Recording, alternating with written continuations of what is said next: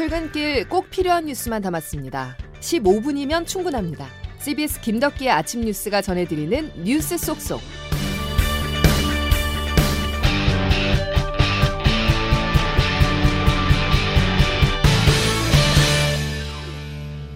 여러분 안녕하십니까? 1월 18일 김덕기 아침 뉴스입니다. 연결고리 찾기에 집중하고 있습니다. 도피 8개월 만에 국내로 송환된 김성태 전 쌍방울그룹 회장을 상대로 한 검찰의 수사가 본격화했는데요. 첫날 조사는 13시간이나 진행되며 오늘 오전 0시쯤에 종료됐습니다. 검찰은 이재명 더불어민주당 대표와 연관된 변호사 비 대납 의혹에 수사력을 집중했는데요. 이재명 대표도 김성태 전 회장도 서로 모른다는 입장이지만 이와 정반대되는 진술이 어제 법정에서 나왔습니다. 첫 소식 홍영선 기자입니다. 이재명 민주당 대표의 변호사비를 대납해줬다는 의혹의 중심에 서 있는 김성태 전 쌍방울 회장. 어제 국내로 강제 송환되면서 자신에 대한 혐의 대부분을 부인했습니다. 특히 이재명 대표와의 인연에 선을 그으며 그와 관련된 의혹에 분명하게 반박했습니다. 이재명 씨는 전화나 뭐 이거 한적 없는데 전화보다 말도 못하고. 이 대표도 자신의 유튜브 방송을 통해 김성태라는 분 얼굴을 본 적이 없다고 했습니다. 김성태라는 분 얼굴도 본 일이 없거든요. 음. 내가 인연이라면 내 이사 입은 거. 그러나 어제 수원지방법원에선 정반대 이야기가 나왔습니다. 이화영 전 경기도 평화부지사의 뇌물 혐의 등에 대한 공판에서 김 전 회장의 최측근이 출석해 김 전 회장과 이 대표, 이 전 부지사 모두 가까운 관계였다는 검찰 조사에 대해 모두 인정한 겁니다. 그는 또 회사 내에서 김 전 회장과 이 대표가 가깝다는 얘기가 많이 나왔다고 진술했습니다. 김 전 회장과 그의 측근이 같은 날 전혀 상반되는 진술을 함으로써 당장 검찰 조사에선 김 전 회장과 이 대표의 관계 확인부터 규명할 것으로 보입니다. CBS 뉴스 홍영선입니다.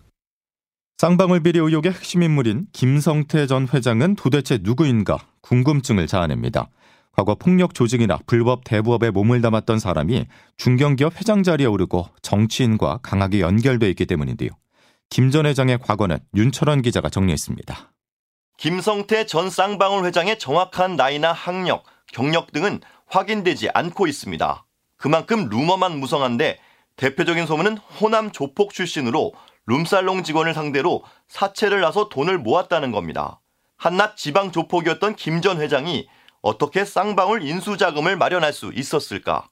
그는 2007년부터 2012년까지 서울 청담동에 사채 사무실을 차려놓고 불법 대부업으로 자금력을 키운 것으로 전해졌습니다. 이때 모은 자금을 바탕으로 지난 2010년 쌍방울 그룹을 인수했고 이후 특수 차량 제작 기업인 광림 그리고 바이오 기업 나노스 등을 인수하며 중견 기업인으로 성장했습니다. 주로 무자본 인수 합병 방식이 이루어졌고 쌍방울을 인수하기 위해 주가를 조작한 사실까지 드러나 유죄 판결을 받기도 했습니다. 이후 정관계와 법조계 인사들을 사회이사나 고문 등으로 대거 영입한 김 전 회장은 이화영 전 경기도 평화부지사를 통해 대북 사업까지 노렸습니다. 검찰 수사는 변호사비 대납 의혹과 대북 불법 송금 의혹 등 민주당 이재명 대표와의 연결고리를 찾는 데 초점이 맞춰져 있습니다. CBS 뉴스 윤철원입니다. 저는 이 얘기를 듣고 깜짝 놀랐는데요. 아랍에미레이트의 적이 이란입니까? 이것은 사실에 부합합니까? 특정 국가 간의 관계에 대해서 말씀하는 것은 외교적으로 잘못된 것이죠. 대한민국 외교부를 대표하는 입장에서 특정 국가 간의 관계에 대해서 설정하는 아, 말씀을 드리기가 좀 어렵습니다. 아랍에미리트 국민들 입장에서 가장 위협을 느끼는 나라가 어디입니까? 이란 아닙니까? 그래서 아랍에미리트는 군사력도 필요한 거예요. 왜? 이란을 견제하기 위해서 필요한 거예요. 우리 안보와 국익에 도움이 전혀 되지 않는 그런 충격적인 발언을 또 사고를 치신 겁니다. 우리에게 적은 가장 위협적인 국가는 이란이고 우리의 적은 북한입니다. 우리와 UAE가 매우 유사한 입장에 있습니다. 윤석열 대통령이 아랍에미레이트를 방문해 약 40조 원의 투자 유치를 이끌어내며 역대 한국 대통령 유해 순방 중 최대 성과를 창출했습니다. 하지만 윤 대통령의 말 한마디에 성과는 퇴색됐는데요. 아랍에미레이트의 적은 이란이라는 말에 국내 정치권은 물론이고 이란 외무부까지 나서 심각하게 지켜보고 있다며 정확한 해명을 요구했습니다. 장성주 기자의 보도입니다. 윤석열 대통령은 아랍에미리트 방문 당시 파병된 아크 부대를 방문해 이렇게 말했습니다. 적은 가장 위협적인 국가는 이란이고 이란은 간섭적이고 비외교적 발언이라고 비판했습니다. 이란과 아랍에미리트를 포함한 페르시안, 걸프만 국가 간의 역사적이고 우호적인 관계에 대해 완전히 무지한 게 드러났다면서 우리나라의 입장을 진지하게 지켜보고 있으며 공식 입장을 기다리겠다고 발표했습니다. 안 그래도 이란은 우리나라에 미국의 제재로 동결된 석유 수출 대금 70억 달러, 약 9조 원에 가까운 돈을 약속대로 돌려달라고 요구하던 상황. 외교부는 진화에 나섰습니다. 아크 부대 장병을 격려하는 차원의 발언이었다면서 이란과의 관계 발전 의지에 변함이 없다고 해명했습니다. 임수석 대변인입니다. 우리 대통령께서 이란과의 관계에 대해 언급한 적은 없습니다. 이란도 우리의 발언의 취지를 잘 알고 있을 것으로 생각하고 있습니다. 하지만 논란은 국회로 번져 더불어민주당 의원들은 우리 안보와 국익에 도움이 되지 않는 외교 참사가 또 발생했다고 지적했습니다. CBS 뉴스 장성주입니다. 자, 그렇다면 아랍에미레이트의 주적이 과연 이란이 맞는 것인지 사실관계를 따져보겠습니다. 계속해서 조태인 기자입니다. 이슬람 국가인 아랍에미리트와 이란, 페르시아 만내 세계 도서를 놓고 영토 분쟁을 겪기도 하고 각각 순위파와 시아파로 나뉘기 때문에 종교적 갈등도 있습니다. 이 때문에 아랍에미리트는 2016년 이란에 대해 외교 관계 수준을 대사급에서 공사급으로 낮추기도 했습니다. 하지만 우리나라를 포함해 대부분의 나라들이 인접 국가와 영토 분쟁을 겪는다든지 역사 분쟁을 겪는다는 걸 고려하면 이 사실만으로 주적이라고 규정하긴 어렵습니다. 인접 국가라는 건 경제적으로도 밀접하게 묶일 수밖에 없기 때문입니다. 외교부가 2017년 펴낸 아랍에미리트 개황을 보면 이란은 아랍에미리트의 주요 교역 파트너이자 최대 재수출 시장으로 양국 간 실질적 경제 협력을 중시한다고 적혀 있습니다. 실제 수치로도 확인할 수 있는데 최근 양국은 향후 2년 동안 무역 규모를 300억 달러, 우리 돈 40여 조 원까지 늘리겠다고 밝힌 바 있습니다. 윤 대통령의 발언에 이란 외무부는 페르시아만 국가들 사이에 진행되고 있는 긍정적 관계 개선에 대해 모르는 발언이라고 했는데요. 2021년 아랍에미리트는 지난해 8월 6년여 만에 이란에 다시 대사를 파견하고 관계를 회복했습니다. 경제뿐 아니라 외교적으로도 관계 복원이 이뤄지고 있는 상황인 겁니다. CBS 뉴스 조태임입니다. 성과와 논란을 뒤로하고 윤석열 대통령은 스위스로 이동했습니다. 자신을 대한민국의 영업사원이라고 말을 한 윤 대통령은 각국 정상과 주요 기업 최고 경영자들이 모이는 다보스 포럼에 참석해 활발한 세일즈 외교를 이어갈 계획입니다. 스위스에서 김구현 기자의 보도입니다. 3박 4일간의 UAE 국빈 방문을 마친 윤석열 대통령은 스위스 취리히 국제공항에 도착했습니다. 윤 대통령은 이어 세계 경제 포럼, 이른바 다보스 포럼이 열리는 다보스로 이동합니다. 다보스에서 미국 인텔과 IBM, JP 모건 등 글로벌 기업의 최고 경영자들과 만나 오찬을 하면서 우리 기업들을 홍보하고 투자를 요청할 계획입니다. 이 오찬에는 이재용 삼성전자 회장과 최태원 SK그룹 회장, 정의선 현대차그룹 회장 등 국내 주요 기업 총수들도 참석합니다. 스스로를 대한민국 영업사원이라고 표현한 윤 대통령은 정부가 나서서 기업 혼자 뚫기 어려운 시장을 또 같이 뚫어내는 것이 그게 기업을 지원하는 것이고 순방이 끝날 때까지 모든 일정과 외교 전략을 경제 성과 올리기에 집중할 방침입니다. 추리히에서 CBS 뉴스 김구현입니다. 우리 경제와 밀접한 관계를 맺고 있는 중국의 경제 성적표가 어제 나왔습니다.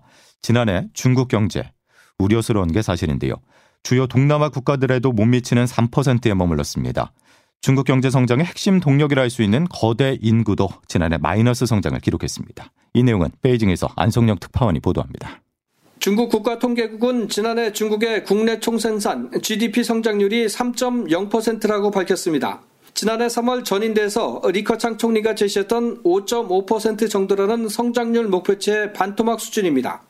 중국 경제가 3% 성장에 그친 것은 러시아의 침공으로 촉발된 우크라이나 전쟁 등으로 인한 대외적 악재 탓도 물론 있습니다.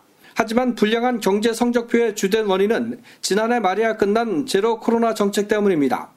상하이의 두 달 봉쇄와 한 달여의 베이징 준봉쇄가 있었던 2분기 성장률이 0.4%에 그치고 당대회를 전후해 봉쇄 고삐가 저해졌던 4분기에도 2.9% 성장에 그친 점은 제로 코로나가 중국 경제에 미친 해악을 여실히 보여줍니다. 3% 경제 성장은 코로나 원년인 2020년의 2.2% 성장에 이어 1976년 문화대혁명 종식 이후 두 번째로 낮은 성장률입니다. 그럼에도 불구하고 위드 코로나 원년인 올해 중국 경제는 5% 안팎으로 성장할 것이라는 전망이 나오고 있습니다. 베이징에서 CBS 뉴스 안성용입니다. 중국이 이전과 같은 고속 성장을 더 이상 이어가기 힘들 거란 전망도 나오고 있습니다. 우리에게도 참 경고등이 켜진 셈인데 장규석 기자와 조금 더 이야기를 나눠보겠습니다. 장 기자. 네. 중국이 문화 대혁명 이후 두 번째로 낮은 성장률을 기록했는데 이게 심각한 상황입니까? 어떻습니까? 네, 그 중국은 1994년부터 매 3월마다 성장률 목표치를 제시하고 있고요. 예. 사실 이 목표치를 거의 대부분 초과 달성을 해왔습니다. 그래서 뭐 통계를 조작하는 거 아니냐 뭐 이런 의혹까지 나올 정도였는데요. 실제로 중국의 경제 성장률이 그 목표치에 못 미친 거는 1998년하고 그다음에 2014년인데 그때도 목표치하고의 차이는 0.1에서 0.2% 포인트 정도로 좀 경미했습니다. 하지만 그 지난해 3월에 중국이 제시한 성장률 목표치는 5.5%였고요. 근데 뚜껑을 열어 보니까 3%밖에 안 나왔습니다. 목표치하고 격차가 2.5% 포인트. 이렇게 크게 목표치를 벗어난 거는 지난해가 처음이었습니다. 예. 또 중국 인구도 이제 감소가 시작이 됐는데요. 지난해 말 기준으로 중국 인구는 14억 1,175만 명으로 집계가 됐는데 1년 전보다 85만 명이 줄었습니다. 이대로 가면 2035년에 60세 이상 인구가 4억 명 정도가 돼서 전체 인구의 3분의 1을 차지할 것이라는 예상이 나옵니다. 그러니까 인구 감소와 고령화도 본격적으로 시작됐다 이렇게 볼 수 있습니다. 예. 그럼 중국 경제 정점을 찍고 추락하고 있다는 겁니까? 네, 그 미국과 이게 패권 경쟁을 벌이던 중국의 무서운 이 성장세가 이제 멈추는 건가 하는 전망이 나오고 있는데 예. 코로나 방역과 봉쇄로 경기가 많이 깔아앉아 있고 또 인구도 지금 빠르게 고령화가 되고 있는 점 그리고 미국이 이제 패권 경쟁에서 중국을 고립시키는 전략을 쓰고 있는 점 등을 감안을 하면 중국의 고속 성장이 끝나는 게 아니냐 뭐 이런 전망도 아주 틀렸다 하기는 좀 힘듭니다.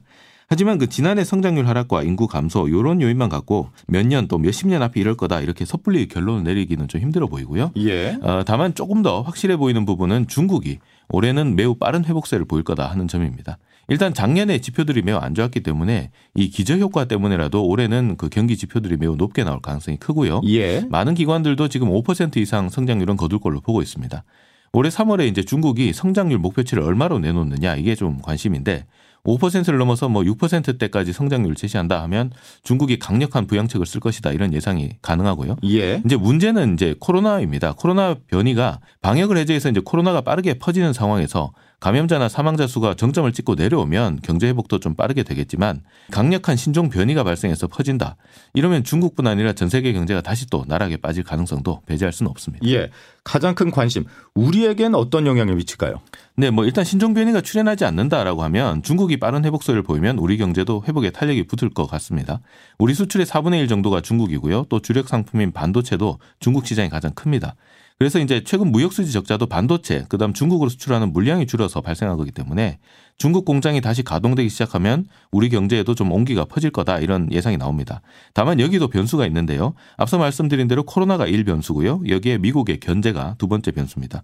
미중 갈등 격화로 반도체나 뭐 첨단 산업에서 대중국 수출 제한 등의 조치가 나오면 수출이 좀 힘들어질 수 있고요. 아울러 우크라이나 전쟁 상황도 주요한 변수로 작용할 거란 전망입니다. 예. 시진핑 주석의 중국몽이 어떻게 될지 지켜봐야 되겠군요. 장규석 기자였습니다.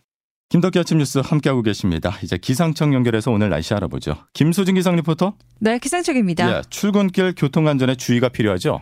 네, 그렇습니다. 밤사이 곳곳에서 눈비가 이어진 가운데 오늘 아침에도 영하의 기온이 나타나면서 빙판길이나 도로 살얼음이 나타나고 있는 곳이 많습니다. 교통안전과 보행자 안전사고에 각별히 유의하시기 바랍니다.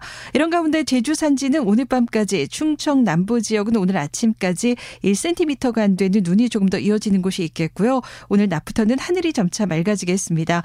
낮 최고 기온 서울 원주 영상 2도, 대전 4도, 광주대구 5도로 어제보다 더 올라서 추위는 잠시 주춤할 것으로 보입니다. 반면에 다시 공기질은 좋지 않겠는데요. 경기와 강원 영서 충북은 종일, 서울과 인천 충남 전북은 오늘 오전과 밤에 일시적으로 초미세먼지 농도가 나쁨 수준을 나타낼 것으로 보여서 각별한 주의가 필요하겠습니다. 날씨였습니다.